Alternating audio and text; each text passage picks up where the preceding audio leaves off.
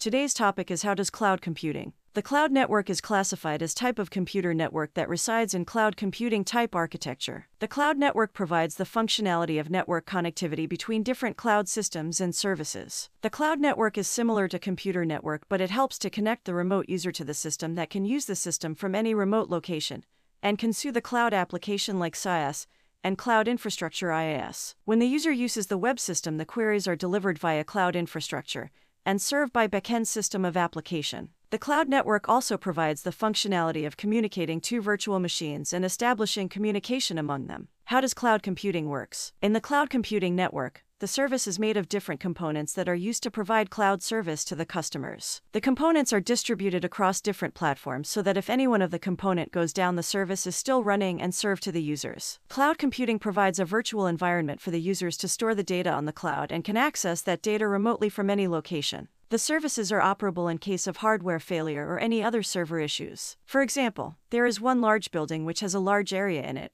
Many small companies will not take the complete building, they will always S equals take a small portion of it to make their setup. The cloud computing network can be visualized in same way that user does not take complete service.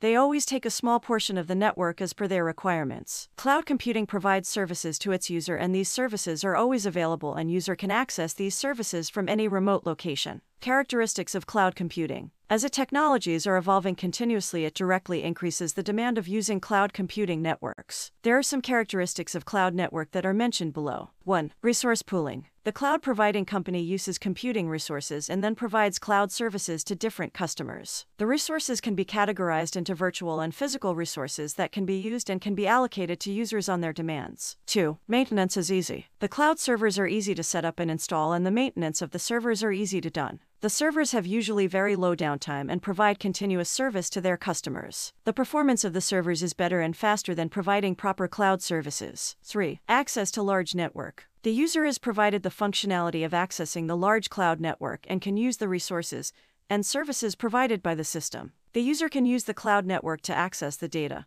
upload the data from any remote location, and can use services from any device. All it needs is the internet connection that will be used to connect to the cloud network. 4. Availability. The cloud services are always provided to the user. The service is offered 24x and to the user. The user can use a cloud network as a storage platform and also has the option to buy more space as per the requirements. The user can access the data anytime from the network. 5. Economical. The cloud services is economical if the organization is taking the service. The large organization can take the cloud service and can offer small portion of the cloud other small organization. By this the affordability of the service will be increased and everyone will get chance to use the cloud services. 6. Automatic system. The cloud services are capable of analyzing the user needs and providing the services according to that. The user can monitor the service, control the usage. The network provides the functionality to the user to access the whole network. 7. Pay as per use. This characteristic of a cloud network makes this more important for use by the customers. The cloud network provides the functionality that the user has to pay only for that service that they use. No extra money they have to pay or no hidden charges are there, which makes this service more suitable for use. Implementation and understanding of cloud computing